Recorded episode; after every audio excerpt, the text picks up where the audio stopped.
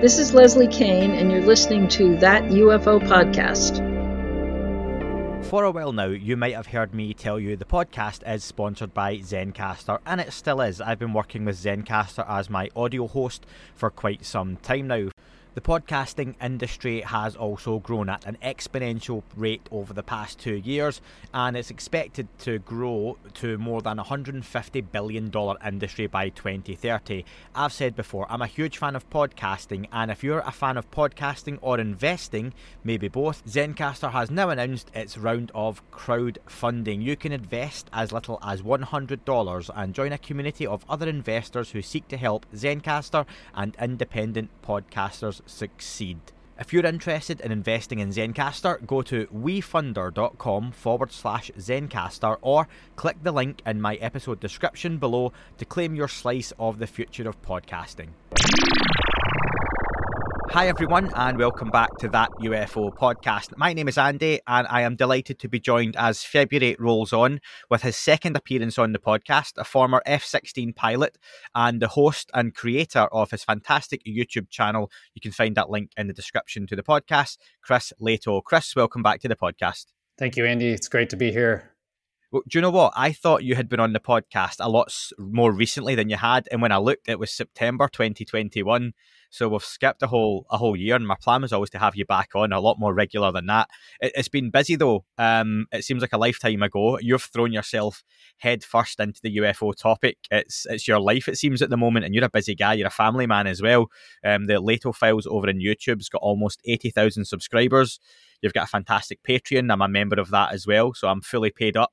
Um, what what's that last fifteen months been like for you? It, like you said, it's just been a whirlwind so many things. Yeah, even right now, like today, uh, I have two more kind of videos to edit on, you know, one on Mount Wilson, another Mount Wilson episode, mm-hmm. and that's from last uh, November, and then an interview I did with the Sky 360 developer. Uh, another video I, I, need to uh, to edit and, and, get out there. So it just feels like, like you said, just so much going on, so many uh, so many avenues to to to le- to go after. You know, so many leads, I guess what kind of folks do you get following you? So, like, I'm a nobody. So I started this podcast uh, and I still do it in a shed, right? It's, it's not changed very much. But you've got that pilot's background. So, do you find you get a lot of folks from that community looking at you because of your credentials? And you also get a lot of the UFO community. And what's that mix of people like that get in touch? Yeah, it seems like there's kind of a mix around three people or three types of people. You know, you have the the UFO dedicated people. They're just excited to see action, I guess, just anything sort of different, which I think I kind of bring to the table. Um, so you do have that, just dedicated UAP enthusiasts, you know, such as yourself. And then you get, uh, I do get a little bit of the aviation enthusiasts. So there are mm-hmm. a lot of people that just love aviation. Yeah, uh, they love they love flying. Um, they love you know fighter jets, etc. That's less. You know, I don't tend to make too many videos uh, about that when I did when I do make videos about it, it it seems like uh, my main audience doesn't really uh, listen. You know, they're not so interested. Sure. Um, so a little smaller swath of that. And then the third, I would say, is kind of uh, the other avenue I've been pursuing, which is this uh, nature of the universe. You know, kind of scalar theory of the universe. I have my own theory of everything, mm-hmm. and so that uh, that that avenue is kind of the third kind of the third avenue. So I, I kind of balance those three. Um, so I try and put out a video on on the theory. I really enjoy looking into the physics, the science. You know, I think there's so much we we still don't know about the universe, and I think we're going to find out just so much in the next like five years. I'm just so, so excited, and so so I do try and put out videos on that. But it seems like about once, maybe twice a month, I get out a video on uh, on the physics stuff. So that's well, if folks, folks want to hear a bit of that, we touched on some of your theories in the last interview, the first one we done. People can go back and check that one out. This is going to be more head into it, your opinions, your thoughts on on some of the goings on now. You mentioned that aviation community, and more and more pilots, it seems, have begun to come out and report sightings. We see more recordings and FOIA requests being done by your John Greenewalds and such, and we're hearing these back and forwards with radar towers and the long communications. Did you expect this to happen as quickly as it had that more and more folks are comfortable talking about UFO sightings?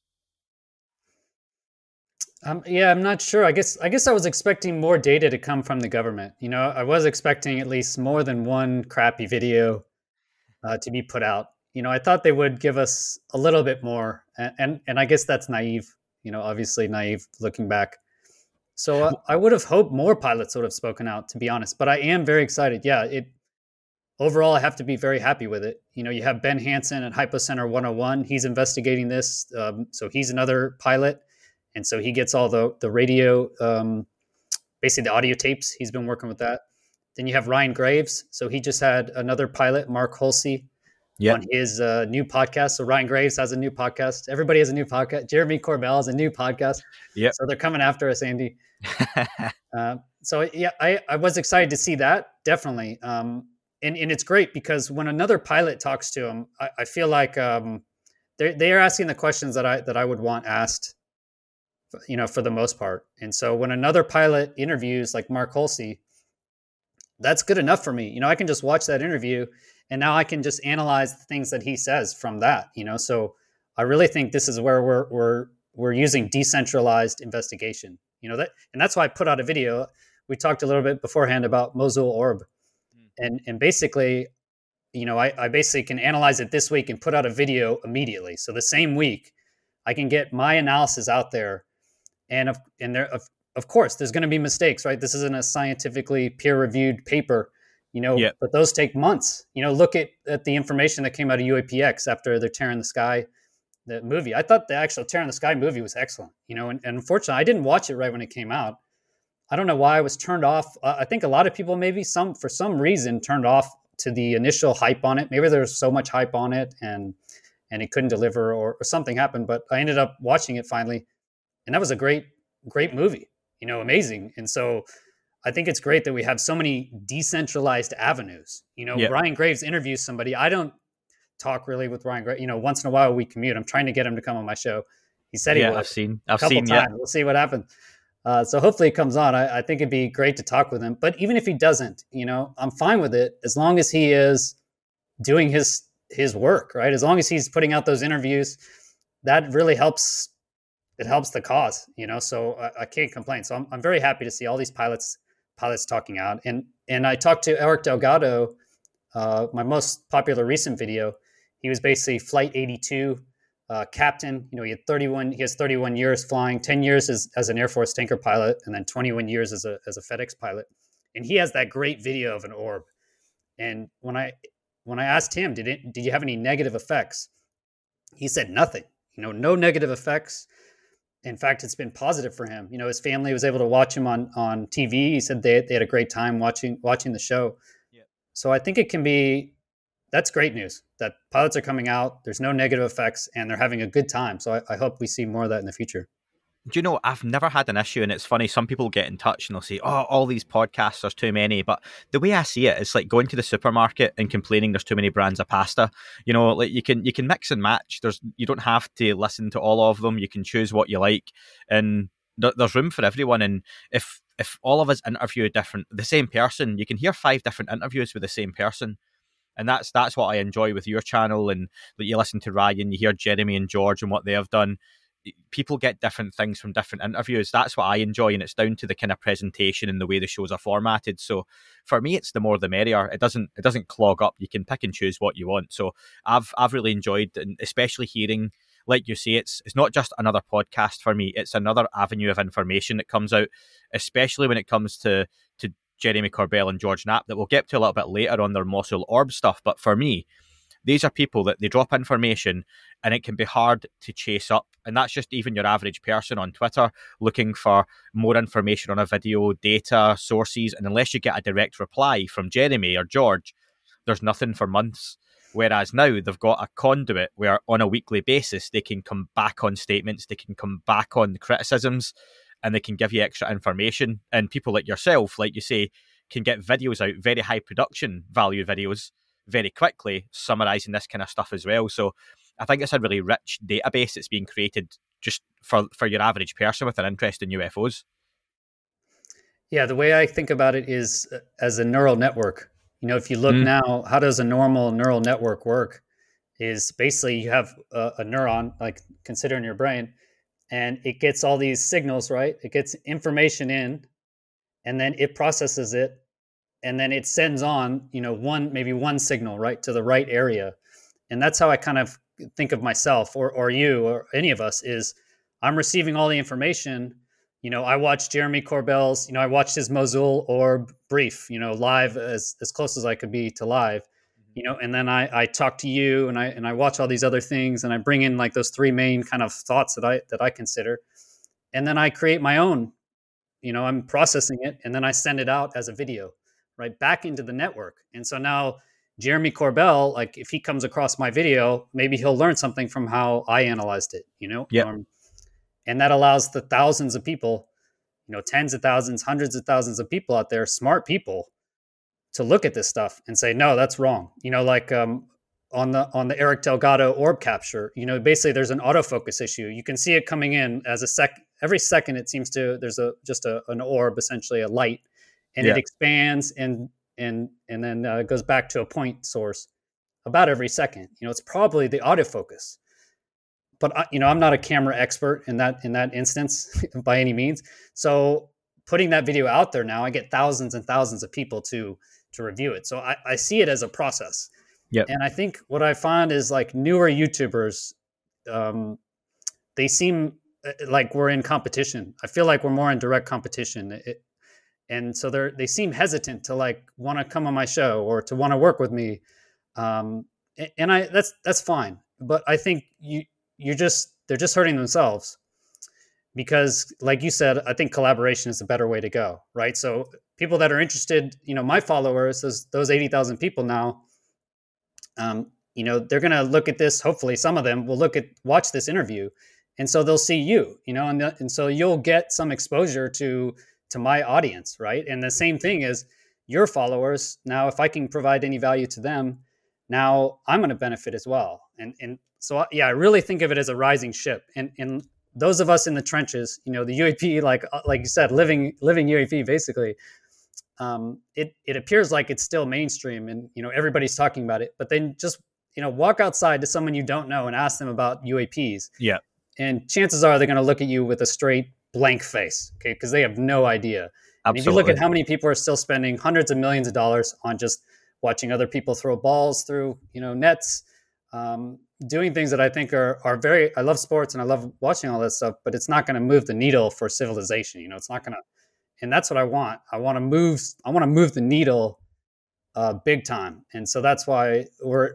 I want to aim for the fences with UAP Society. I don't want to do like little donations here. We're going to do this. You know, we're aiming for changing the system at a base level. You know, so anyway, I'm excited. I'm I'm looking for collaboration. I think the more people on the team the better it helps. And everybody's going to make mistakes. We just keep aiming for the final solution and we'll get there. Well, you mentioned Ben Hansen before, and Ben was on the podcast with myself eh, later last year talking about some of those videos he's been getting through from pilots, and we are getting reports of UFOs circling above pilots. One of the issues being they're filming them with their cell phones, which is great getting any film, but the quality can be really low and poor because we've all been there where you see something with the naked eye. And I was just talking with one of the MUFON directors from Southern California last night on the podcast. What you see with your naked eye and then what you film on your phone tend to be two very different things.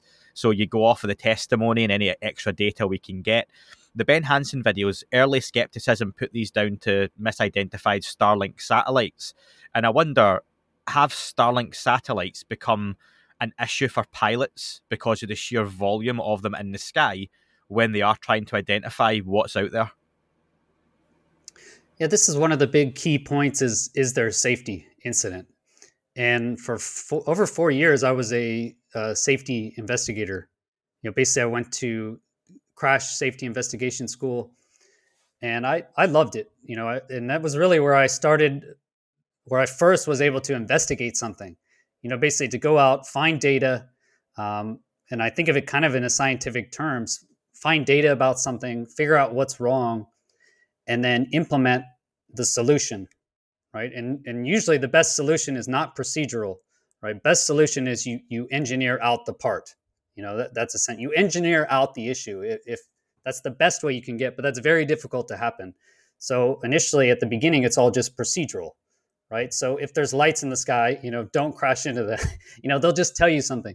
As far as the Starlink, um, for safety reporting, I think the best thing is, like you kind of mentioned with Jeremy Corbell and getting information out, right? Is is really about speeding up the information flow between uh, the reporters and you know the pilots that are out there and uh, and all the ATC situations, everyone involved. The more inf- the faster that information gets dispersed, then the safer it will be, right? In this case, I don't think you have any real safety issues because the Starlink satellites are, you know, hundreds of miles above the Earth. And so there's no actual immediate threat. There's no deconfliction issue, right? That, that's your main problem in, in airlines is running into something else or hitting the ground. That's that's your biggest issue. Like, you know, 95% of the time is just avoiding hitting anything. In this case, you're never going to hit the Starlink satellites, okay, with an aircraft. So there's no immediate safety threat. The only possible threat could be the pilot essentially I don't know, thinks he's going to get hit by another plane or something, and, and, then does some aggressive reactionary maneuver. I mean, in a commercial plane, you can't even do that initially, right? I mean, in a fighter, very quickly, yeah, you can run the plane in, into the ground or, or, do something dangerous. Uh, but for for that reason, fighter pilots, like for me, I don't move. Like if some if, if I hear a loud noise, I freeze. You know, literally, I've I've just been trained not to not to do anything without thinking. You know, that, that's kind of the fighter pilot training. So in this case, I don't think there's any safety issue, right? So what I see is the pilots would actually be looking outside more, right? Because what are your normal commercial pilots doing? Is probably just reading a book or watching a movie or something up there. You know, I hate to, I hate to break everybody's bubble, burst everyone's bubble, but you know the planes fly themselves. The pilots are there as as safety observers essentially, and to do the taxiing on the ground. Right, the AI hasn't really solved it on the ground, mm-hmm. um, taxiing, answering radio calls, etc. But as far as just the, the plane, making sure it doesn't hit anything, it's going to take care of itself as long as the pilots don't do something crazy. So the whole Starlink thing, in summary, I think it's good. I really think okay. it's good that our pilots are interested in looking outside because that's what you want. Because that all the time, like we made fun of the new uh, F-15 pilots when they came on board because they would just head down. They had this amazing radar, but they would just be looking down into the into the cockpit, right? And you could see their plane with your eyes, and you would just go and shoot them you know? So i think uh, it's it's good that they're looking outside. More reporting is better. So what'll happen is and i've seen this multiple times right? Let's say you have a safety issue okay? So uh, i had to go i had to investigate uh, bird strikes in a there was an airfield in southern spain. Um, and so i went to the investigate right? They had um, c5s so heavy aircraft would come through and they were getting bird strikes. But what was happening is it wasn't being reported so they weren't being reported. The, the issue was there, but it wasn't being reported, right? So on, on paper, everything's fine, right? Everything's fine on paper. But once you start investigating it, what happens is the number of reports goes up, obviously, right? Because now you're counting. So you're actually assessing, okay, now the reports went up. So on paper, what happens? Oh shit, man, look at this issue. We're, we're having a rapid increase in bird strikes. Um, no, you're just actually seeing what's out there. You're actually yeah. taking account of what's actually out there. So there could be the more pilots that know about these Starlink, the more pilots that are actually looking outside, then we should expect more accounts, right? We should expect more accounts of these lights in the sky. Okay, so we will have more people reporting Starlink satellites as unknowns.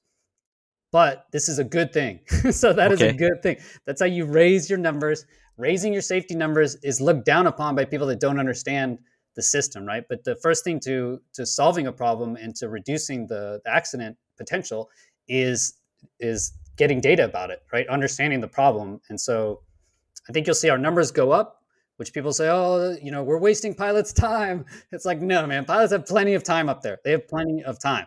We need them looking outside, maybe taking photos. So you mentioned one camera, even a crappy camera, right? But if you get two cameras, so if there's another plane and they also film it, now even with two crappy cameras, we can get an angle. And yeah. now we can start actually figuring out. So any data is good. I'd say use cell phone cameras. That's great, amazing. If any, you know, actual photographers out there are pilots, and you know, bring some better zoom cameras and share the information. Uh, what's it like being a pilot and seeing ordinary folks critiquing critiquing pilots' ability to observe what they're seeing? Because you see a lot of that online. Um, eh, what what is fair criticism? Because is it easy for a pilot to still misidentify so much in the sky? I think myself, I've always had the idea that you know, watching Top Gun, Top Gun Maverick, great movie by the way. Um, people like yourself are the creme de la creme of you know what you're looking at, and if a balloon flies past you or it's you know a satellite in the sky, you're going to know. But is that always the case? No, I, I guess kind of what I mentioned on um, on being a pilot is that you, I'm trained as a as a fighter pilot in particular, right? I was trained to not move, and it, it's funny because you know, a, and I've kind of broken it after a couple years, but a glass will fall off the counter, and my wife will just boom catch it immediately, like quick reaction, and I don't. I just watch it, you know, and so that went away, and now I can catch. You know, I've kind of broken yeah. that habit. Um, but the point is, is that you, it's humans flying planes, right? So a, a good pilot I think they're good because they understand and they've been trained over years and years, tons of training, that they are human and that they have all of those limitations. Yep. That's the biggest thing. So on every flight, I misidentified something. Every flight. Um, and the other thing is, I never trust my eyes fully. And I also learned that. And I never trust my flight lead fully. This is the other thing is uh, you know everybody wanted to be like the best pilot. I want to be the guy that no one's afraid to lead to follow right? No one's mm-hmm. afraid mm-hmm. to follow that guy into combat. And for my part i'm like no no no i don't want that you know? I want you to be afraid right? I want you to be slightly afraid. I don't want you to trust everything i do or say. Why would you possibly do that? What if i run us into a wall? Um, and that happens. So the, the, the point is that and that's what and you will see that happen. You can look back at, at many plane crashes. And because again i was a safety officer and what'll happen is the crew usually if it's a crew they will just trust the, the lead pilot and not uh, not question his actions mm-hmm. right? And that lead pilot if he believes everything he says if he believes everything his biological system is telling him that can lead to you know all these terrible crashes you see. So i would say um i think their words are should be uh, listened to it, you know, people do misidentify things. Pilots do misidentify things. Uh, we're all human at the yeah. end of the day. But you should take the aggregate of at some point it, it, there's so many pilots saying it and all of these pilots have been trained in all those things so we should take into account the, the seasoned pilots the experienced pilots know that they misidentify things just because they've done it so many times you know mm-hmm. is, is, is that plane turning towards me no, it's turning away. Okay, thank you. Is that plane? T- that plane's turning away. Oh my God, it's turning towards me. I'm going to die. You know, that's literally uh, what it is. So after a few of those, enough of those incidents, you learn to not trust what you're seeing. And so I would say the good pilots are very hesitant to say, "I know exactly what that was." I'd like to thank Paperlike for sponsoring this episode.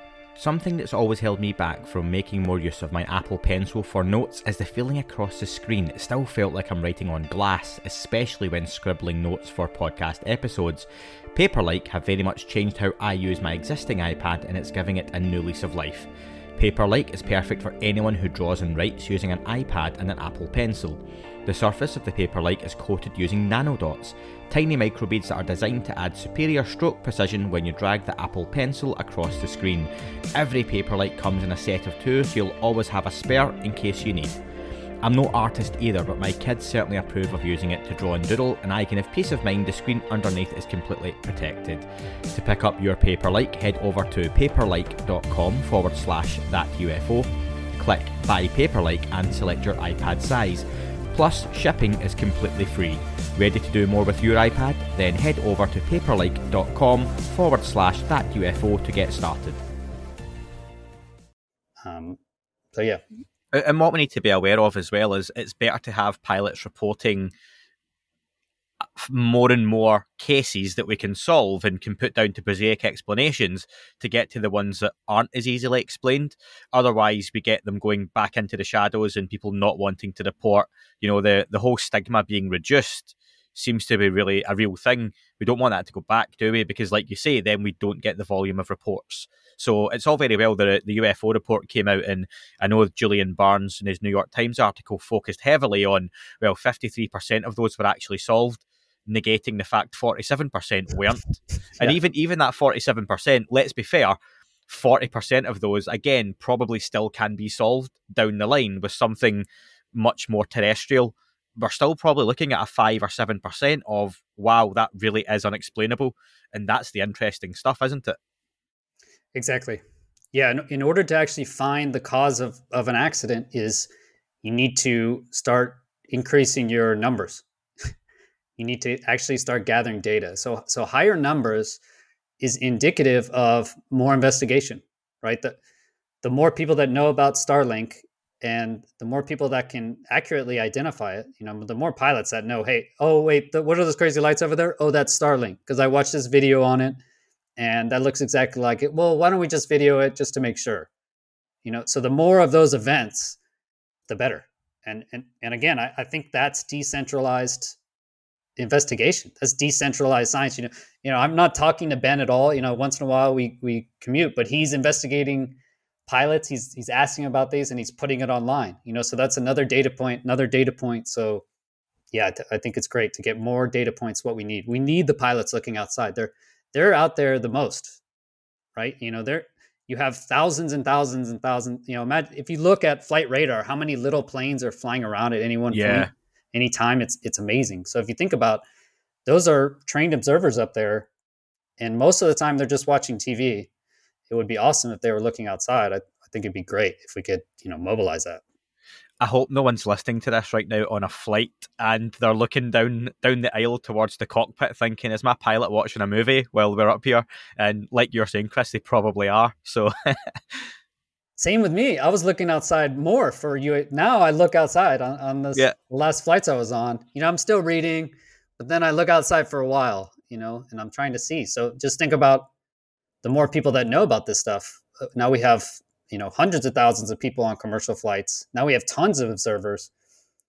you know, so once the data gets up high enough, and then if we're still like still not finding anything anomalous, then it'd be like, okay, you know, we need to dial down. Maybe there is nothing. I, I you know, I'd be surprised, but well, I'll tell you what, if any time in the future someone is listening to this and they're on a flight, send me a picture of you on the flight and I'll send you a t shirt for the podcast, right? No matter how far in the future it is, if this podcast even still going.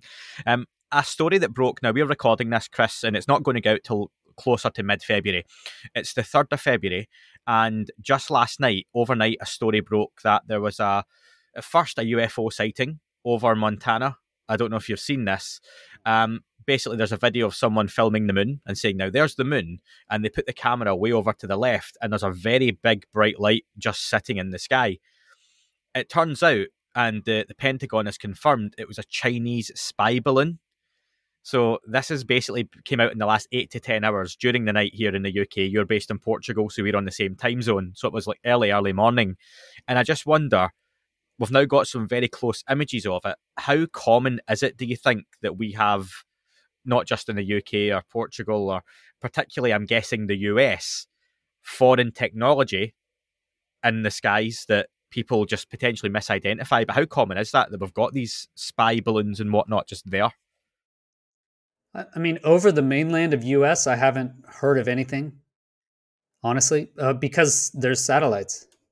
You know, so you can't stop a satellite from overflying the U.S. Yep. You know, and it's legal.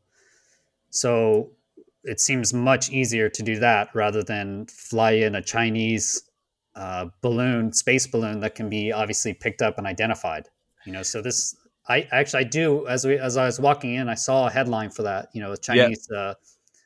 uh, uh, spy balloon, which makes sense, right? I, I'm sure we have systems you know nor, again you have satellites so what would the spy balloon do that you know a satellite couldn't it's going to give you continuous coverage in that area you know sustained coverage rather than just just flying by so i'm actually curious now look as we launch we launched a space balloon you know for the uap society mm-hmm.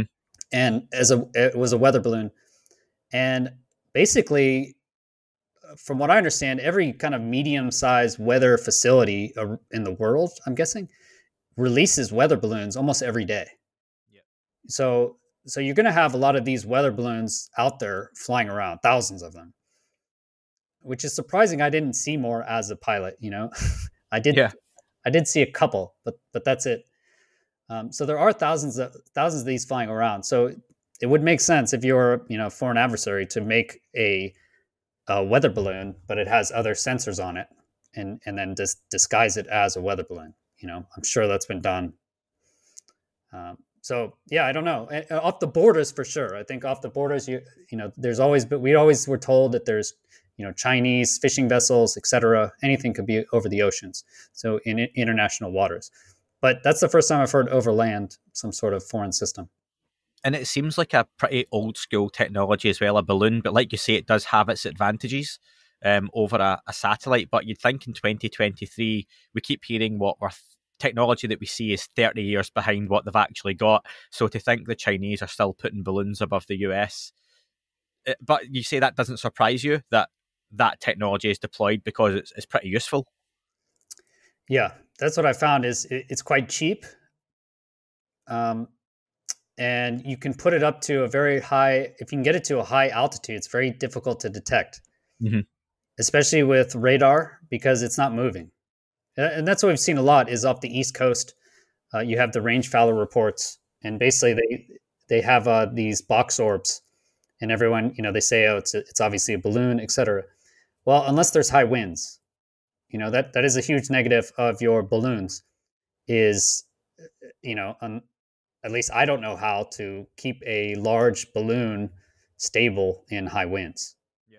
so that that's probably your biggest negative is how do you control these systems but I have no doubt that the U.S. has some, you know, classified space balloon observation program. It just seems like, you know, we have low Earth orbit, and then we have aircraft, you know, with your with your spy planes, et cetera, like your Predators, your MC-12 that you saw at the Mosul Orb. Those are low altitude, though, you know, air breathers. In between that low Earth orbit and down at the ground is, you know, hundreds of miles. So that whole area you could put in vehicles, some sort of vehicles. In that case, I, I would see it as some sort of dirigible. So I don't know. It, it's definitely possible. But my big thing against that is if you have high winds, then your whole balloon idea, this whole idea that all these things are just balloons, you can make anything in the shape of, you can make a balloon into any shape, by the way. You know, balloon animals exist for a reason. Batman. Yeah, yeah. Any you can make it again. There's balloon animals. Okay. Yeah if you're curious if you can make a balloon into anything, just YouTube, you know, interesting balloon animals. Um, so you can make a balloon into any shape, right? So they obviously even a flying saucer that's going to be a balloon, right? Everything can be a balloon unless it's in high winds. And then the question is, how do you maneuver a balloon, right, in mm. in high winds? I, I don't know how. Remember, George Knapp had released those pictures. Now, the last couple of years have been a blur. So last year or the year before, um, the three snaps from the the pilot. Yeah. And one of them did look well. We had the famous Batman balloon, didn't we? Which was everyone said it was, and you know that's still up in there for debate, literally. Um, but one of them did look like a big kind of blimp balloon, and I wonder does this sort of discovery overnight of this Chinese spy balloon above the US maybe help point to that previous one more than likely being some kind of foreign tech balloon that was placed there? or is that still unlikely? Do you think? Yeah, it's definitely likely. I mean, they've been that's been the main argument, right? Is that this is some sort of balloon, and if you look at that, that's the Acorn uh, Sphere blimp uh, yes. video. That actually my most popular short by far is is on that. Okay. If you look at it too, that blimp looking thing at the end, it actually does look like a tic tac. Actually, mm. if you consider what a tic tac uh, if you consider the shape, to me, it it looks like a tic tac. So I would say that is the best mundane argument. That's literally the only mundane kind of argument I can consider is that it's some sort of advanced dirigible. The the biggest question is again in all those in a lot of those East Coast sightings is they would say high winds. Mm.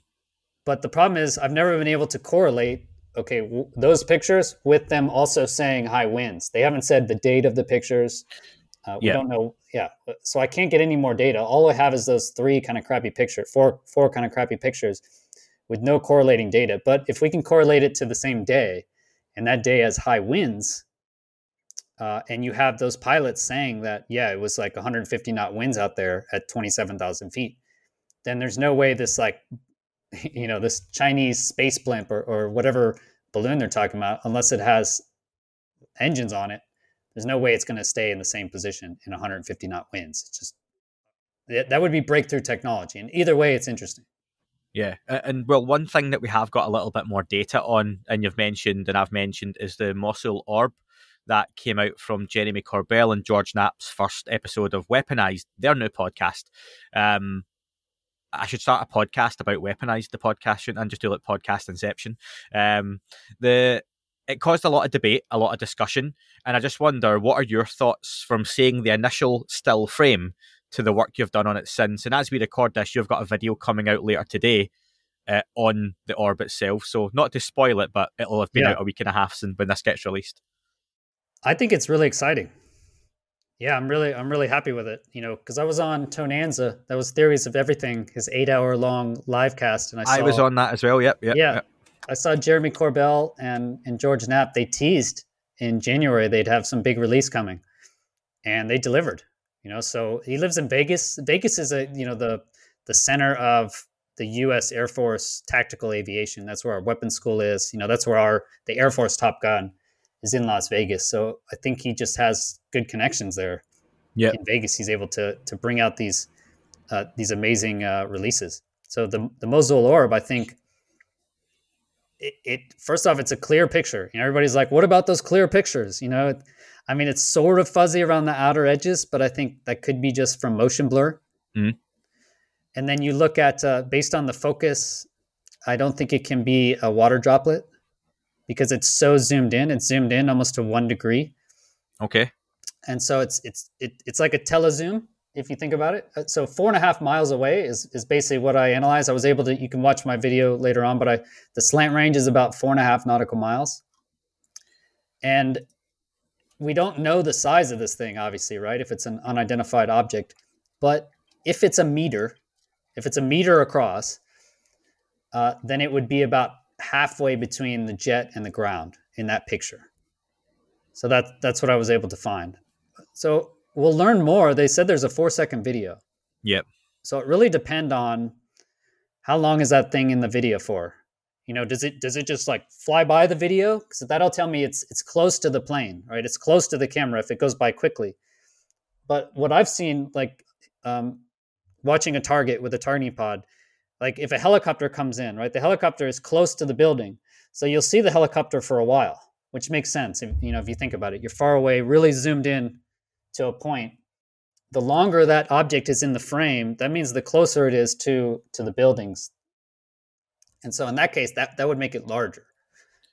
Um, One so of the I, other I think, arguments you, you've mentioned the water droplet, but the other argument was that it was potentially a large puddle. Someone had looked at Google Maps, and in that exact spot, which may just be coincidence, and isn't this just typical of the UFO subject? The object appears to be over what is like a big indentation in the ground. So if there had been rain, that's where it would have been. But again, from your calculations and the work you have done, is it unlikely to be a large body of water on the ground?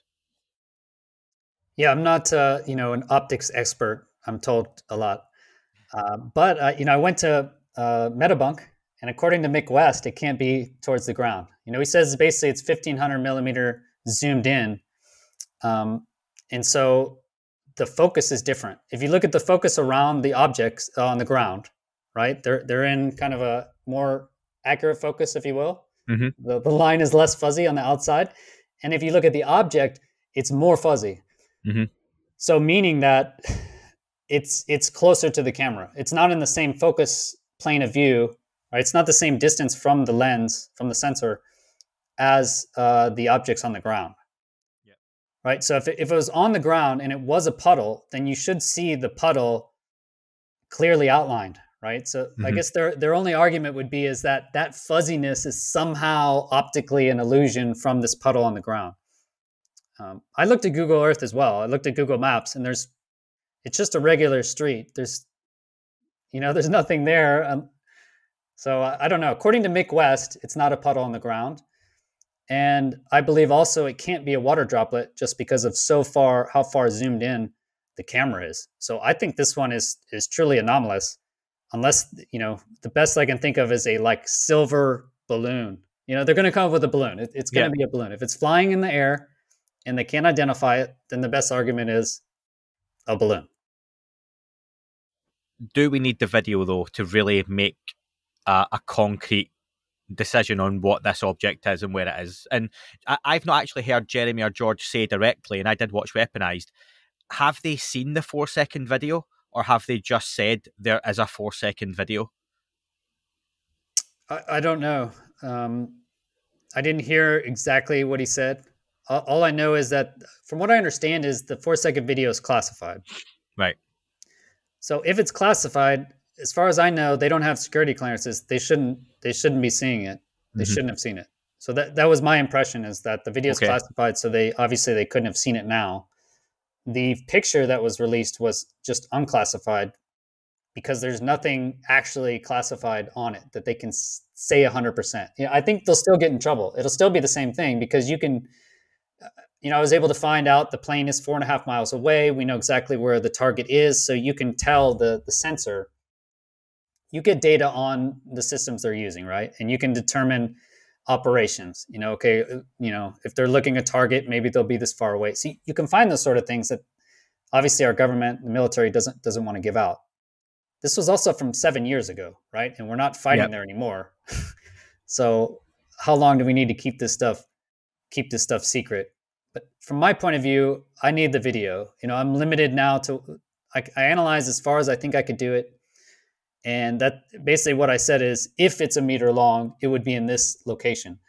Well, if we get more data points, if we get the video now, we can determine, okay, it is within this range you know then i then i could say okay it is within you know a half meter to 10 meters or something. You know I, I could actually give a range there but whereas of now is you know we don't really know. So i'm very excited to get more data more images and the full video.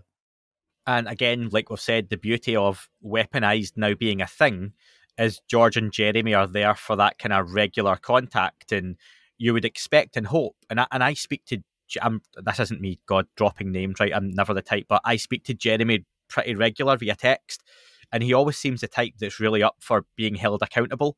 And I think this, I would be disappointed if they didn't address it regularly on the podcast and come back to drops to say, this is what we said last week.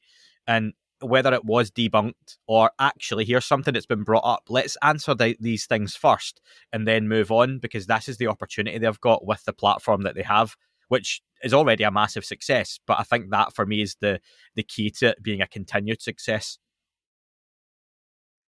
Yeah, definitely. I think you know whatever you think about Jeremy Corbell, his releases have been you know uh, approved by the government, meaning whatever he releases. the U.S. government has come around and said, yes, that is legitimate. You know, those are real. They've they haven't come out yet and been like, no, that's not true. You know, or that video wasn't uh, wasn't realistic. So I would take it as, yeah, it looks like it's a realistic capture, and also interesting that it's this it's this round orb thing that keeps seems like it keeps coming up. You know, Ross mm-hmm. He initially had the like the bet sphere kind of yep. idea, but I've also had many videos. One one's from Nigel Benton. He's in the UK actually in England, and he was he had separated by 50, I think 15 years he videoed uh, just a white orb. It, it, looks like I don't know a planet that's maybe too bright during the day, mm-hmm. and it actually passes. a plane passes behind it, so you can actually see it's nearer to the. Um, and no one's really talked about those. You know, I, I bring it up. I brought. I've made a, a couple videos on it, but you know, those those sort of captures just kind of go by the wayside. I, what was his name? Just I'll put the link for your video in the description. But for people who may have heard that, I went, "Oh, what did he say?" Nigel Benton. I'll, I'll stick that link again in the description, folks. I'll, yeah, I'll he has two videos. Well. He went out, um, I think, in 2008. He captured the first one just by accident. He was sitting back in his in his on his guard in his garden, looking up, and he saw like a star during the day. He's like, "That's weird," and so he ended up videoing it I ended up seeing the video. Uh, he, t- he asked me what I should do with it. And I said, hey, put it on YouTube. You know, so he throws it on YouTube. This was in uh, 2020, I believe. And then it, that same year, he sees it again.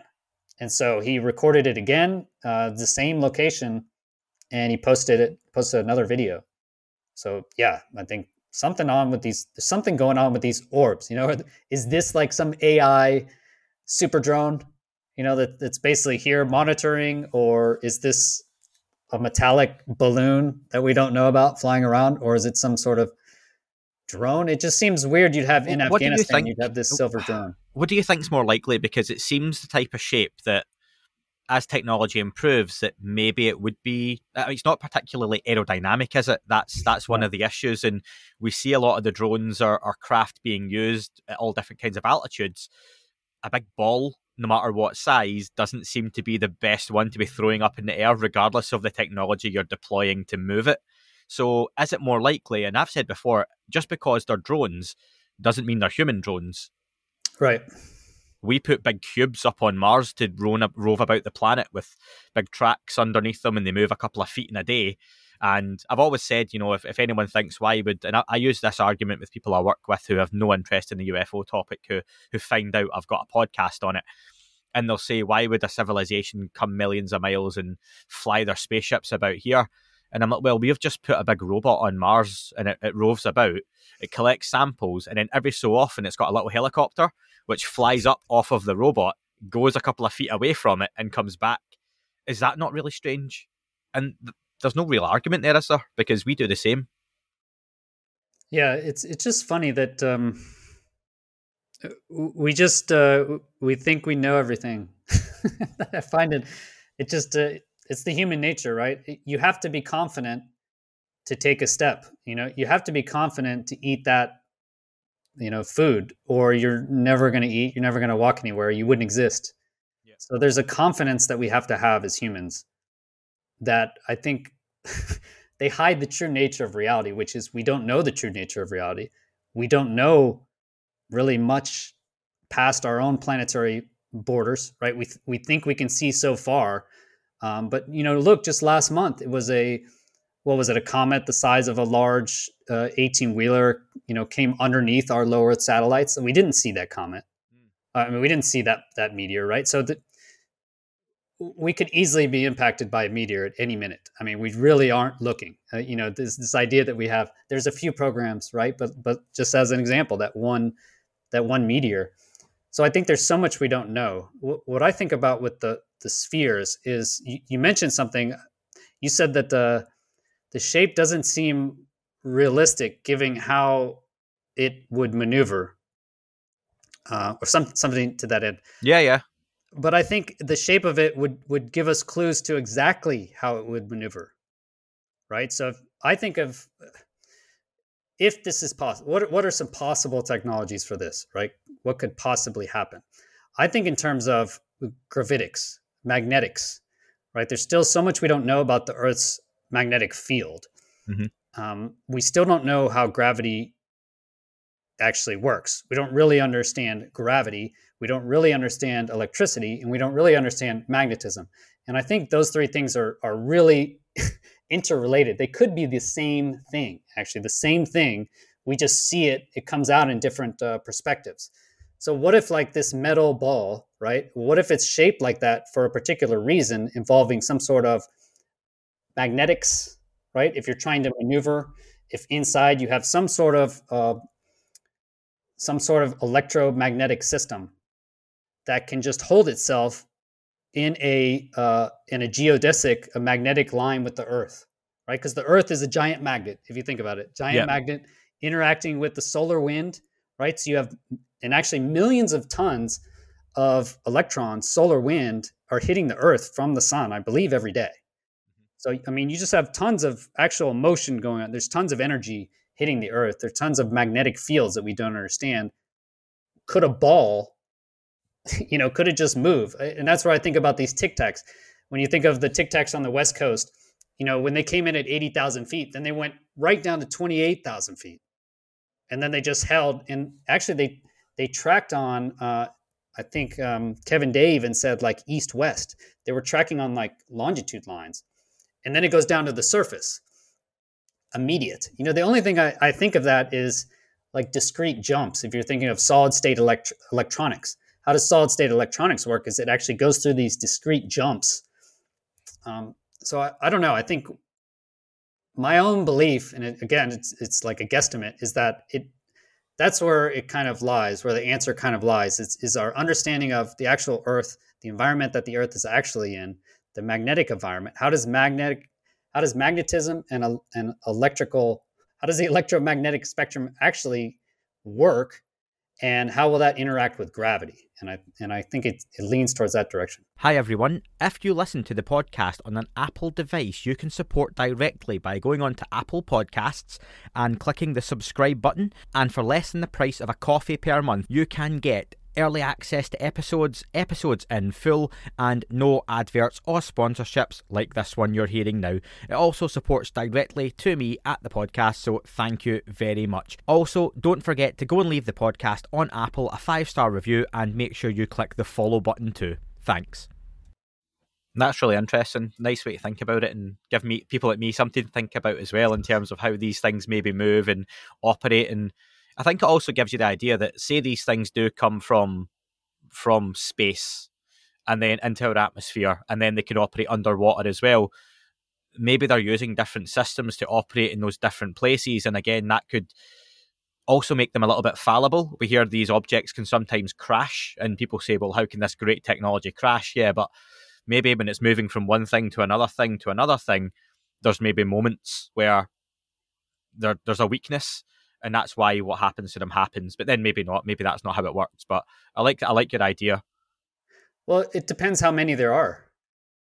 You know, imagine you have um, you have these these devices, and they're invisible. You know, for whatever reason. I mean, they, there could be like literally millions of these things on the Earth. You know, if you look in how many objects are in orbit right now, if you look at how much junk and trash do we have in orbit, there's like hundreds of thousands of, of objects up there. Yeah. You know, the Earth is is a big place. You know, we, we like to think that uh, uh, that it's not right, but you could have you could literally have millions of these objects, and you just have a very small percentage of them that fails or crashes or, or doesn't work, or, or we're able to detect just such a small percentage um, yeah. that it that it comes out that way. You know. No, pretty cool. I like that. Uh, I want to know, Chris, moving on very slightly, what's been some of the most compelling evidence you've looked at over the last year? Now, you've put out a lot of videos, and I would encourage folks to go and look at those. Is there anything, though, that you've worked on that you've thought that that to you is something really worth going after? Oh man like a case or yeah I, I, mean it might be like the mosul orb for example where you think i would love more on that that's the one or has it been one of the pilot sightings? or i've been most surprised i guess by the the amount of data that i guess proving or proclaiming to prove that there is um, telepathic communication. Okay that's probably then the biggest, I guess, surprise for me. Um, as far as the, the smoking gun, you know, for me, I try and put out everything immediately. You know, I don't like holding information at all. Mm-hmm. I don't know why, if it's like an excitement to try and publish it or not. Um, so I don't have anything really that I'm not. you could watch my channel and basically you would have kind of a understanding of, of all the things I'm, I'm looking at. The thing that's probably surprised me the most, though, is this from Dean Radin. Mm-hmm. He has done all these apparent scientific experiments, right? Everybody's asking, where's the data? Where's the data? Well, he's this guy's done all these scientific experiments. Dean Radin has done them, uh, according to him, proving this non-locality. So basically, telepathic uh, effects, specifically on the double slit experiment. And for me, if if that's true, I mean, I think that would just blow blow our current understanding of physics out of the water. Right? Can you explain that double? You mentioned double slit experiment. Is that the one that I've seen the picture or the graphic where you're looking at the two lines? Yeah, I, yeah, I see. I, but yeah, can you explain that? Because an idiot like me sees it and goes, "I think I've got a rough idea what's going on, but dumb it down for me."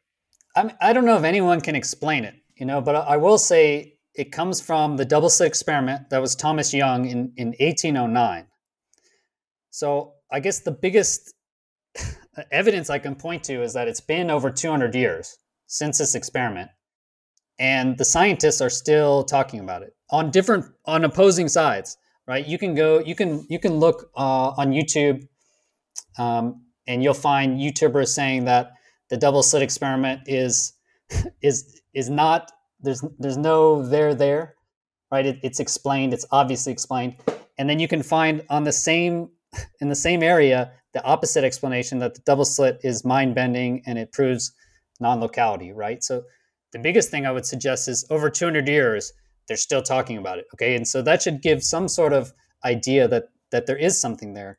So as, as far as the actual experiment that Dean Radin did, is the double slit experiment uh, is is basically when you shine a, a light through a hole. Okay, when you shine a light through a hole, what we found is it acts like water. So the same thing as if you, you know in a pool, waves around a pool. If if you have a little hole in a pool and you and you put it, you splash on one side, right? it'll you'll have a, a pattern go out, you know, in, in mm-hmm. waves. Proving that shows that water, at least when you impact it, acts like a wave, like a compression wave. And so the same thing happens with light. And they were very, very surprised, right, to find that light actually works as a wave. Because if, if it's acting as a wave, then you have to ask, well, what is it? What is waving? Right? What is waving? Because in water, I hit the water, right? The water is itself waving, right? Yeah. So that makes simple sense to me. Okay, when they did the same thing with light, they shine light through. What they notice is the light itself is waving. In in the question, and I think it still is not answered, is what is it waving through? Like what is physically moving up and down, right? If it if it's uh the light. So is that as in why is it not just going in a straight line? Yes. Yeah. Okay. Exactly. And so that's the two. So if it goes in a straight line and they're able to measure this, it behaves like a particle like a bullet, you know? Mm-hmm. So they shoot the light and the light goes through the hole. Imagine a little hole here. If it behaves like a particle, it'll go straight and hit right in the front, you know, right where you aim, you know? The problem is, and that's when you when you look, okay? But when you don't look, when you're not looking and you shine the light, it just acts like a normal wave. And so what you'll get on the wall is a wave pattern. It'll look like water hitting a wave rather than a little bullet hitting the wall and that's it so the what's freaking out everybody and it, again they haven't answered it and they keep saying they answered it but they haven't for 200 years is that when you watch it when you watch it that bullet hits the wall and when you're not watching it it doesn't it acts like a way it's like it's saving energy like the system it's, it's like in a video game you know uh, if you're in a mass video game uh, and you look say you turn and you're looking in the distance it takes a while for that to render right? You'll yep. see it's kind of blurry at the beginning, but then it goes high def.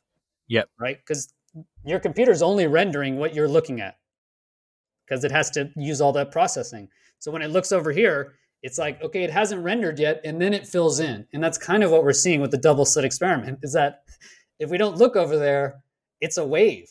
But when we okay. now when we look, it renders in, it fills in and, and goes to a specific point and behaves like a particle. And and what's even one step ahead of that is Dean Radin. What he found is you don't even have to look with your eyes. If he he got meditators, these guys who were just good at meditating, and if they just think about it, right? He was he he says proven. If you just think about it, it will render. It's like you're looking at it, and it doesn't matter how far away it is. It doesn't matter when it happened. So it's that's the biggest surprise to me is that we have evidence that space and time can be bypassed simply by mental uh, processes. And if that's true, then it means it opens up the venue on what this UAP phenomena could be, right? Because if I can think about something anywhere in the universe and affect it, then theoretically you could have anyone in the universe or anything thinking about us, right? Mm-hmm. somehow affecting us. So it, it means there could be a reverse um, and so that would be like the woo, you know, because uh, I, I, keep hitting against, I, am nuts and bolts. I came from nuts and bolts world, um, but it's just the woo is there. You know, it's like this big gorilla, yeah, like this weird looking, you know, Bigfoot gorilla. That well, no that's a nice little segue because. Um, but I, was going to say, Chris, we've we've started very nuts and bolts, and it's kind of gone up and up and up and gone into spheres and orbs and non localities. And I was going to ask you before we come back down to UFO reports and whistleblowers, well, while we're at the peak of the mountain, you've done some work uh, on your YouTube channel on the Mount Wilson Ranch. And I noticed that in one of the videos, you, you actually called out very fairly that you you lost some viewers, some subscribers, not a whole lot, but you know there were some people who didn't like that you were going in that direction with that particular chat uh, because it was too woo. So maybe yeah. that's your more nuts and bolts aviation enthusiasts who are dipping their toe in the UFO water and they see, well, this is just a step too far. But can you tell us a little bit about the Mount Wilson Ranch and the work you've done there and what's ongoing with it? Yeah, definitely. Thanks for asking. Um, so Carl Vibe, I met him at uh, Blind Frog Ranch when I went there for UFO disclosure. So we went um, and they let Carl Vibe all over that Blind Frog Ranch, um, and he wasn't really impressed. He didn't think there was anything there to to really investigate. Um, but he did think there was something at Mount Wilson Ranch, and so this is Mount Wilson Ranch. It was bought by Bigelow. So Bob Bigelow purchased it around the same time he purchased Skinwalker Ranch, and so Skinwalker Ranch is well known. That's where they had all the uh, the OSAP programs going. But they also had Mount Wilson Ranch, and they invited the same team. So we have pictures. Carl has pictures. There's also pictures in um, Jacques Vallée's book on them in Mount Wilson Ranch. So Eric Davis, you know, Hal Puthoff, Bob Bigelow, that whole team, the NIDS team, did for some reason thought it was interesting. You know, so that alone makes it made it interesting um, for me. Second thing is there's a lot of shaman crazy stories. You know, your your woo stories just pervade that whole area you know, so, which, which is also interesting. And then finally, is we we partnered with Sky 360, and so their camera systems are almost ready. I, I just saw I'm I'm editing a video now with one of the developers, but the tracking system works. So they use Chat GPT, and it just accelerated our coding, right? Because he he can just tell Chat GPT or ask it to um, code these things, the, these uh, tools that they need, and so it works now. So the object tracking software is working. Uh, the hardware has been finalized, so I think we'll be ready to go back this spring. And I want to put three systems in in a triangle of these Sky 360 uh, sky searching systems and get them up and running. And I, I hope to just have them streaming uh, as best we can. So that's the whole idea of Mount Wilson Ranch. It, it's exciting. They're, it's definitely a, an exciting place. There's, I think you'll hear about it in the future. What are you hoping to see, though? Are you hoping to find similar to Skinwalker Ranch, we hear there's the activity in the sky.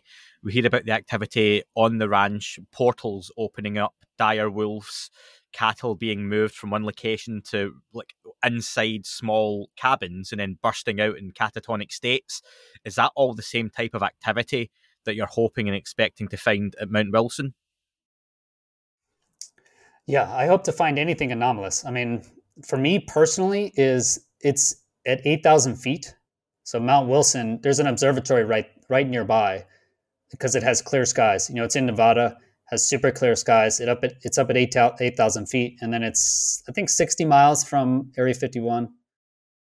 So for me, is it's a interesting location where other investigators are going. You know, so UAP Society, the, the idea was to make a formal integration. So use Web3 technology but get these people like Carl. Carl's perfect, man. He's a UAP Society, basically founding member.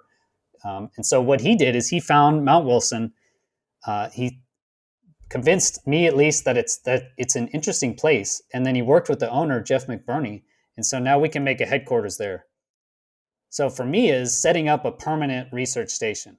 So my own interest is in the sky. So looking to these Sky 360 systems, but I, I also am very interested in these other kind of aspects you talked about. You know, the the weird um, mental aspects. Could there be some sort of telepathic communication? You know, through time, through space.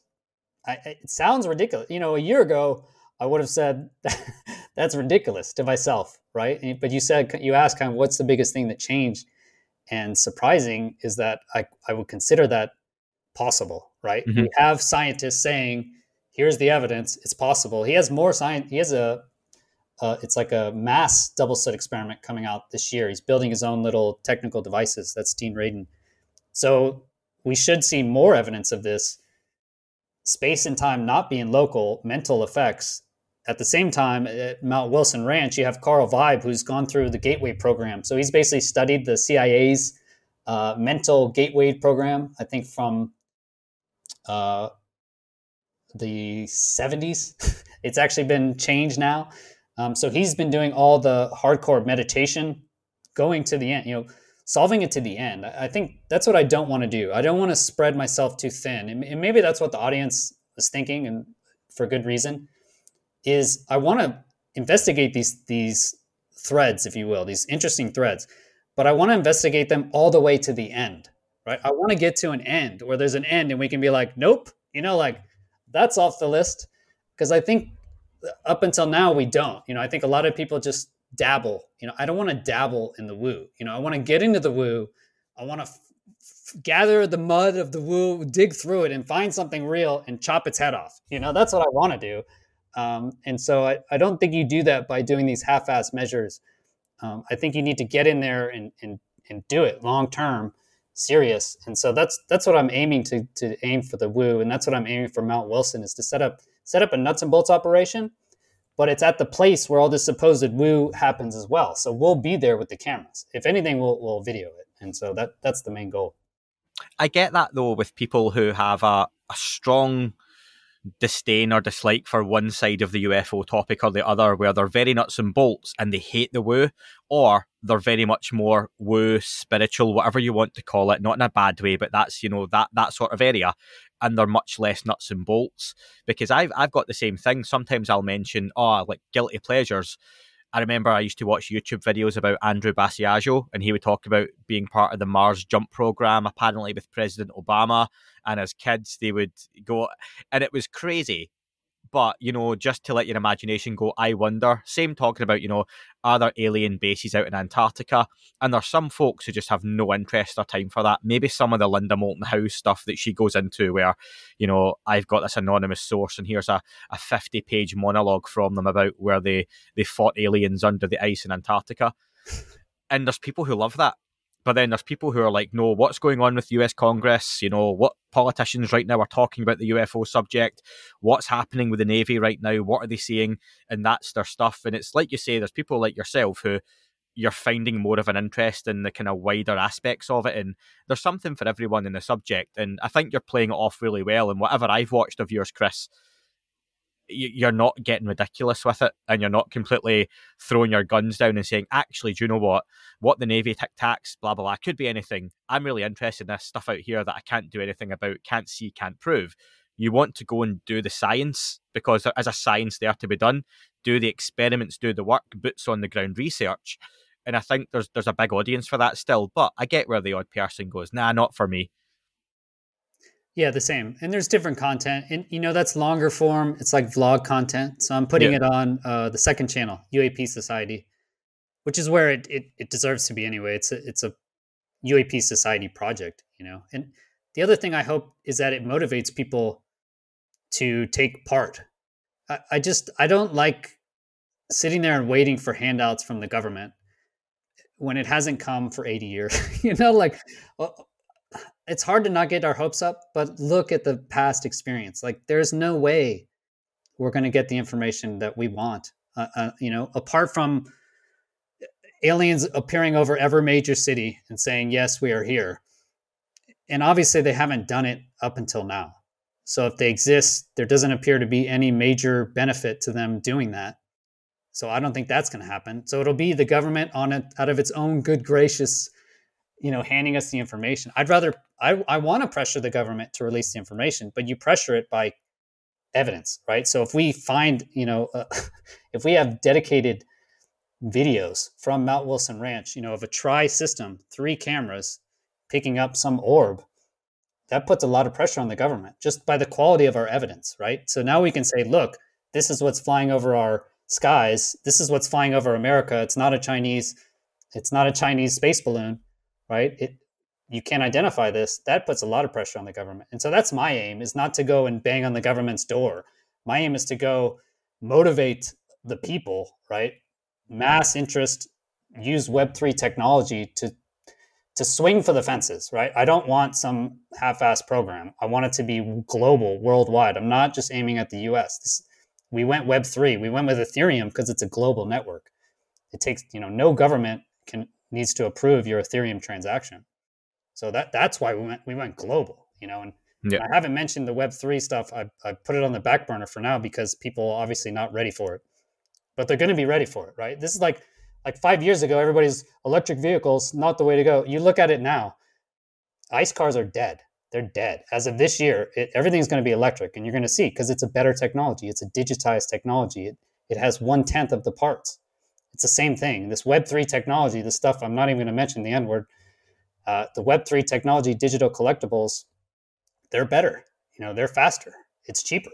It's going to cut out a lot of these middlemen that are just taking your money for no and not providing any actual value. So for us, UAP Society, we're doing the background work on the tech now, right? I, am not advertising it because people freak out when I advertise it, but we're building it. And so I'm working on weekends, everything, building that stuff in the background for when people come around. Okay, they will come around. It, it will be the future without a doubt it's going to be the future because it's better, it's cheaper, it's faster. I mean, it's so it's new innovation. So we'll be there. We're ready. We'll be we'll be the experts when people show up and they're like, "Have you heard about this uh, NFT stuff?" And be like, "No, we call it digital collectibles."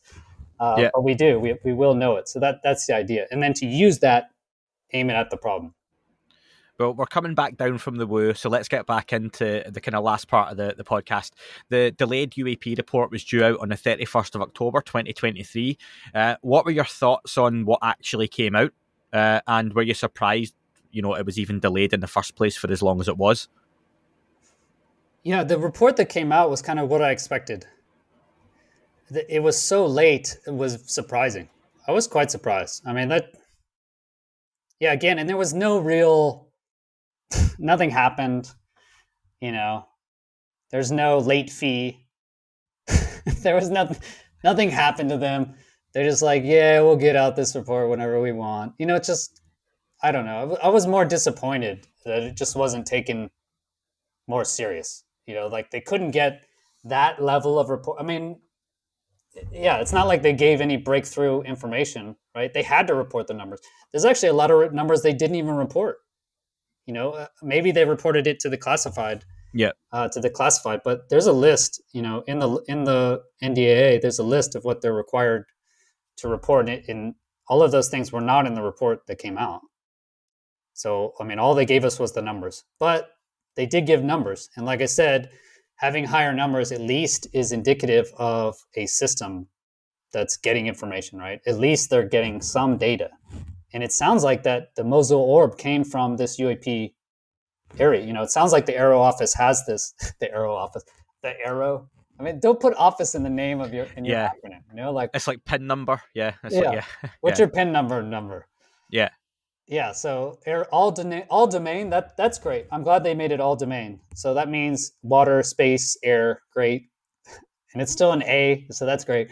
All domain uh, anomaly resolution office. So AARO, that's a great name actually. Just it sounds good. You know, it sounds like it has a direction. It sounds quite cool. The kids can get on board with it on TikTok, yeah.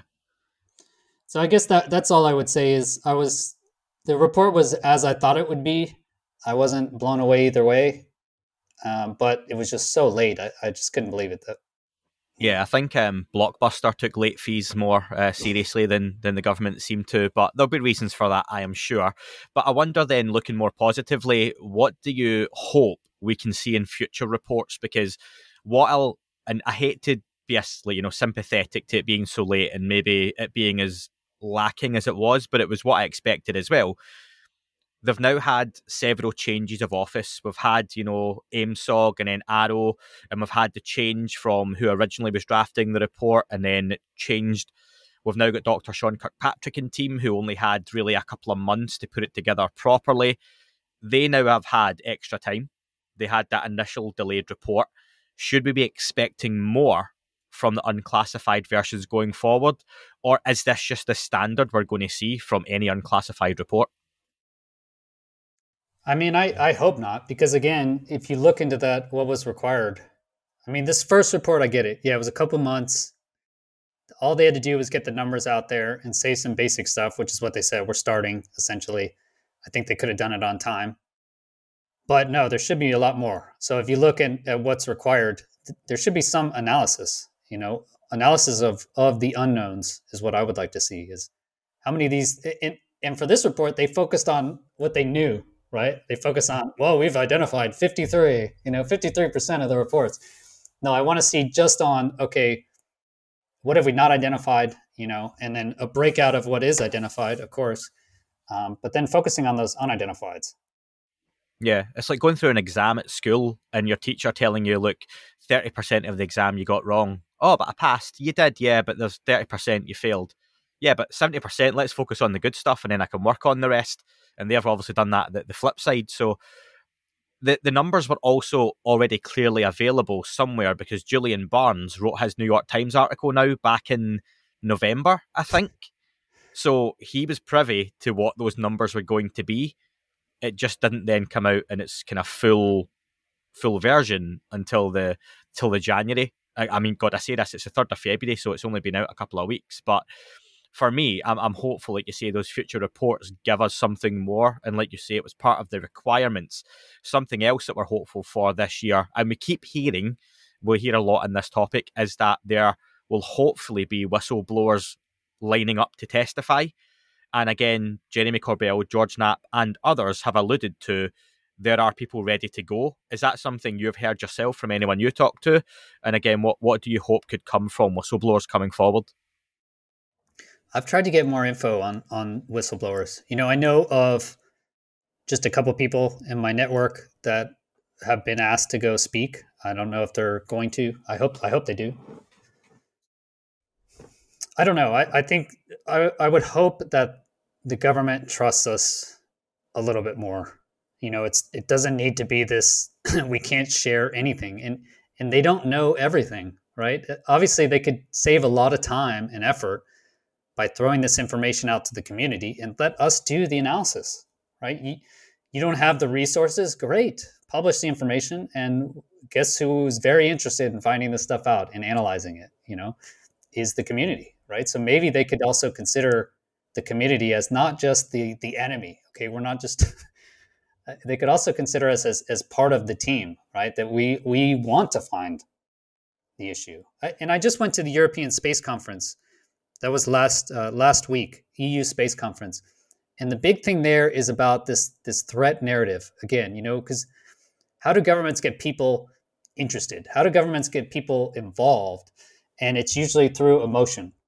You know, if you look at it, and they're going with the fear emotion because it's it's the easiest. Okay, yeah, you, Russia's right there. Russia's going to attack Europe. They they knock down our satellite system. This is a great fear tactic to get people talking about space, investing in space. They even mentioned it at the at the conference. They said, "Hey, fear is a great motivator, great emotion. We need people interested."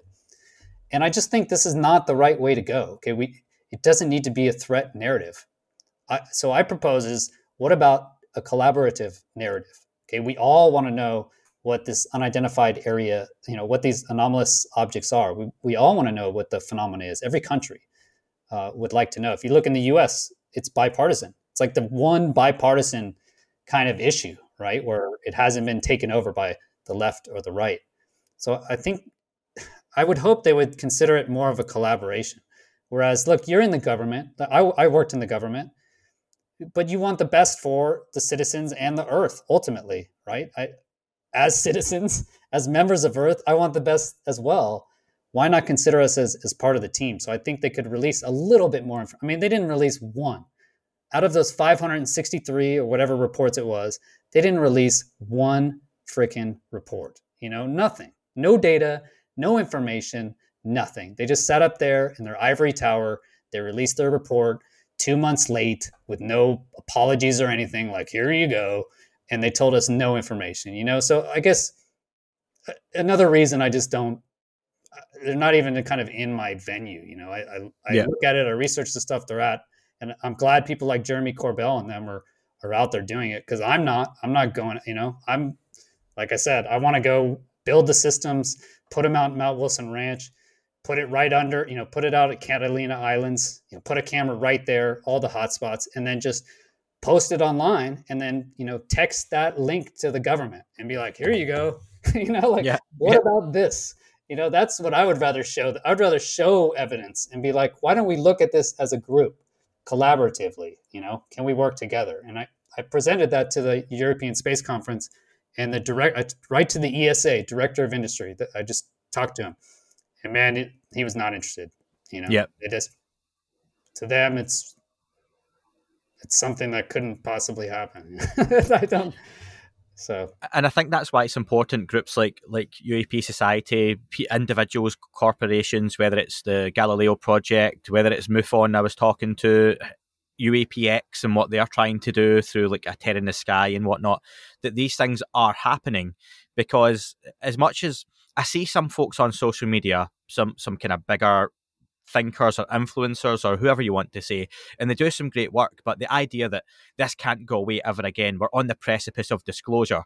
And it's like, well, I don't see the evidence for that. Not to say we're not making a lot of progress, but this could get shut down because the public swell of interest isn't there for like you say that that mainstream public interest while it gathers pace at times it goes up and down it's like people always classically say wrestling WWF has its swings in popularity where you had like the Hulk Hogan era and then it goes away then like Steve Austin and The Rock and then it goes away then John Cena and it goes away in the UFO topic I've seen that just in the last couple of years where there's peaks and troughs of interest for the mainstream and it doesn't hold on. We had a couple of months back when the initial report was due to come out. We had the the HBO series with um ah J.J. Abrams put out the UFO documentary series, and there was a couple of things, and it went away again. And I think that's why it's important people keep it at the forefront of conversation and keep doing the work as well, because I don't see the evidence that the public interest is there, especially from a UK point of view. Um, it's still not there. Um, and from Portugal, I know you're doing some work with the, the Portuguese one of the newspapers, aren't you? Locally, you write articles for them. Yeah. How how do you find in Portugal the UFO topic is right now? It seems like it, well, Portugal is is uh, kind of in the Latin market with Portuguese, you know, with the Brazilian Spanish, and they're much more into ovnis. You know, they call it ovnis instead of UFOs. It just seems like a more open part of their culture, actually, in South America and even in Portugal, Spain. You know, they have a long running, at least Spain has long running uh, UFO shows. You know, weekly UFO shows. Mm-hmm. So I, I think in the English speaking countries, it, it's still kind of late. Uh, so it is more advanced, I think, in um, in Latin America and in at least Spain here in Europe and Portugal. Which is always really good to hear. And hola to anyone out in Portugal, Spain, or Latin American countries who are listening. That's the extent of my any of my kind of Spanish language ability. I barely speak English, to be fair. So, Chris, I want to finish off because you've been really good with your time and um, with a couple of listener questions, both of them quite different. I'll start with um, Gary. Gary wants to know Does Chris have any thoughts on why UFO, UFOs are sometimes reported to fly in formation? We heard we've touched on Ryan Graves, and he talks about those spheres inside of cubes that were in front of the gimbal, apparently, in a, a V like formation. Any thoughts on that? Yeah, I, I, guess I have two different ideas or thoughts that came to mind. Um, the first is if you think of like Phoenix Lights, um, that's an interesting case because you have these wide, like balls of light essentially, but flying in a locked formation. You know, basically just lockstep together, almost like a part of the same giant craft. And so that's what a lot of people reported is that it was a big V and we could see the lights, but but actually around the lights was a craft, a, a giant boomerang shaped craft.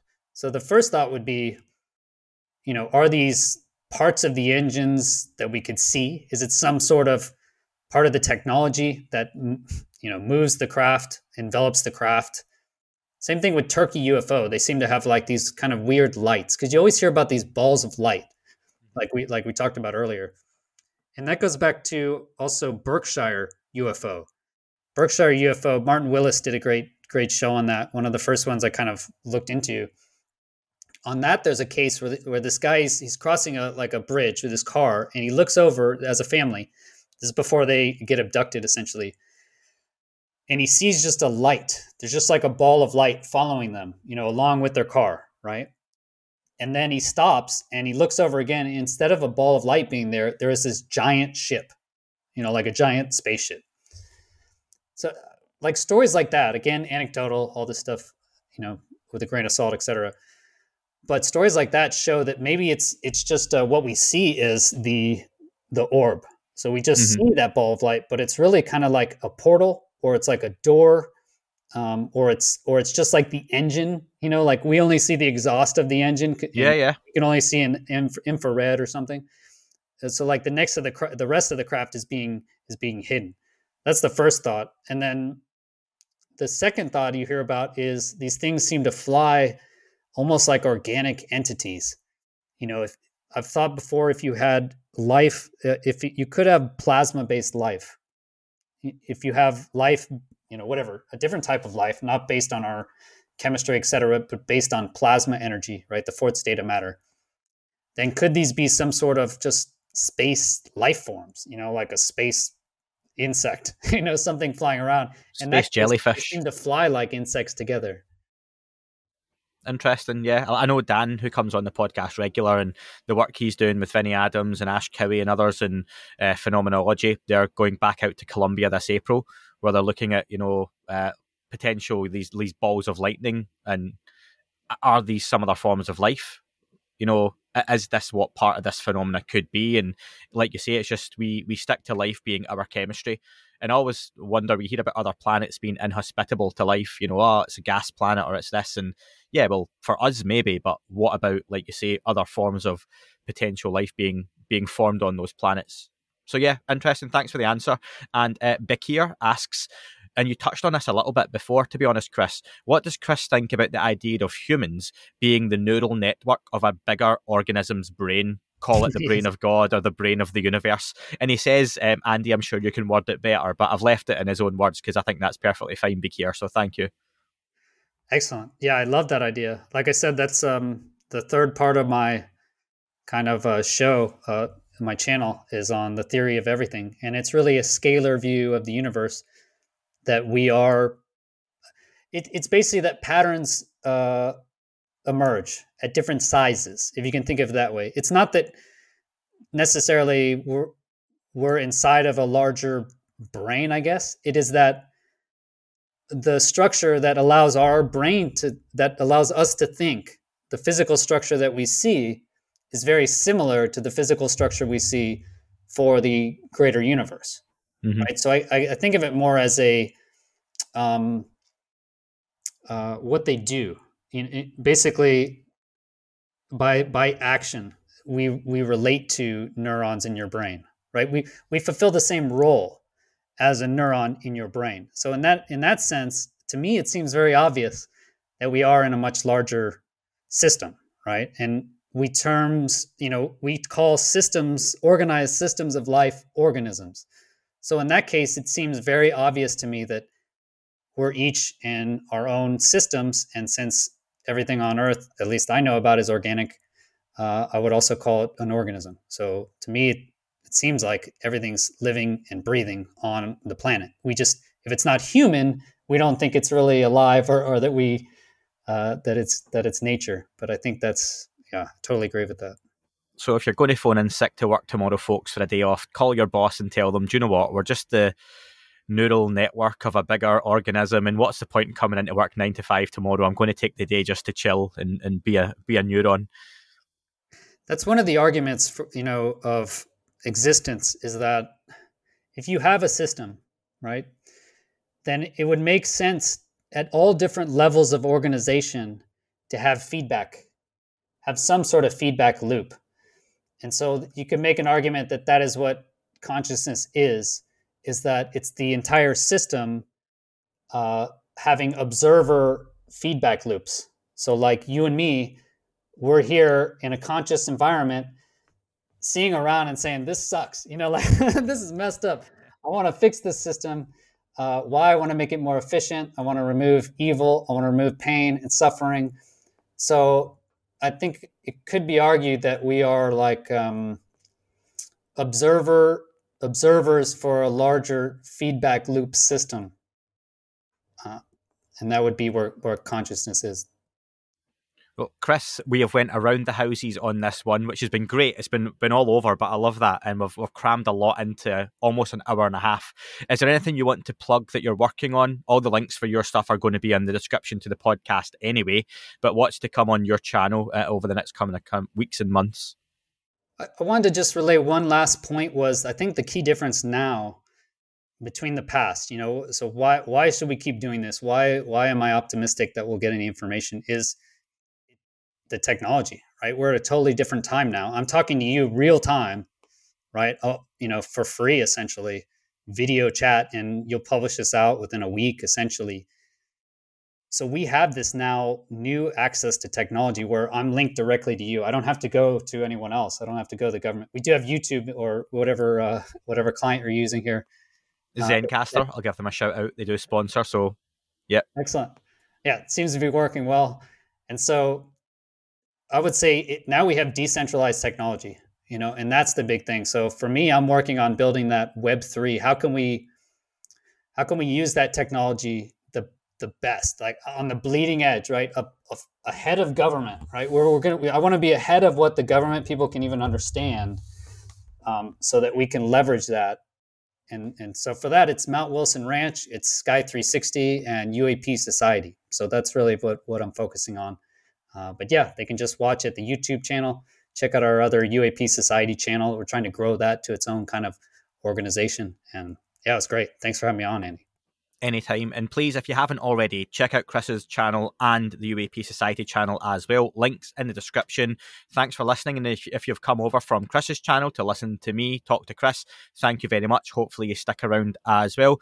And hopefully, Chris, it's not a year before you're back on again. So look forward to speaking again soon. Look forward to it, mate. Thank you.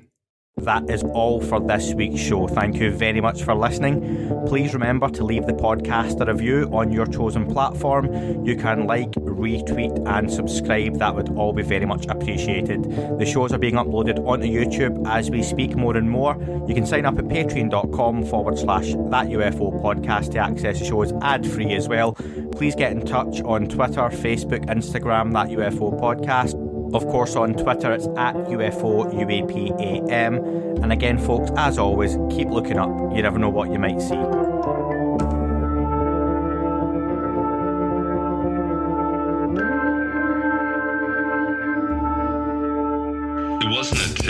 Not quite a saucer, more like a hubcap designed by Chaucer, a little baroque and quite steampunk, like Alice was playing bass for the Parliament of Folk. The little fucker hovered right outside of my window, and when I shoved out the screen, he made it an issue. I don't think he expected me to see his ass, but I'd had some champagne and smoked a little grass.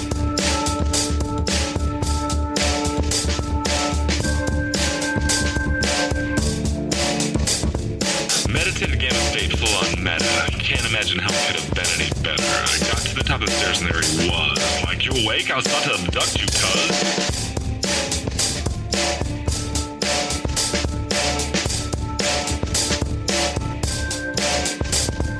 jumped back and nearly kissed myself, and I climbed out the window after the elf, and I woke up in my bed, and there was something on my head, and everything was weird, and everything was red, my boys, they thought this was noise, they thought it was a dream, they thought it was my toys, they thought it was my problems, and they think I should seek therapy, and I don't know what it because it doesn't really scare me.